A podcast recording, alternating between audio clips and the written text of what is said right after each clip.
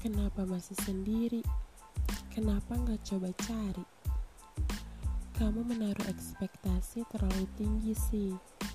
Dan masih banyak lagi kenapa yang masuk kuping kanan dan keluar dari kuping kiriku. Bukannya gak mau cari, cuma kamu pernah gak sih mau coba buat tenangin hati dulu dari kegaduhan yang dulu pernah ada?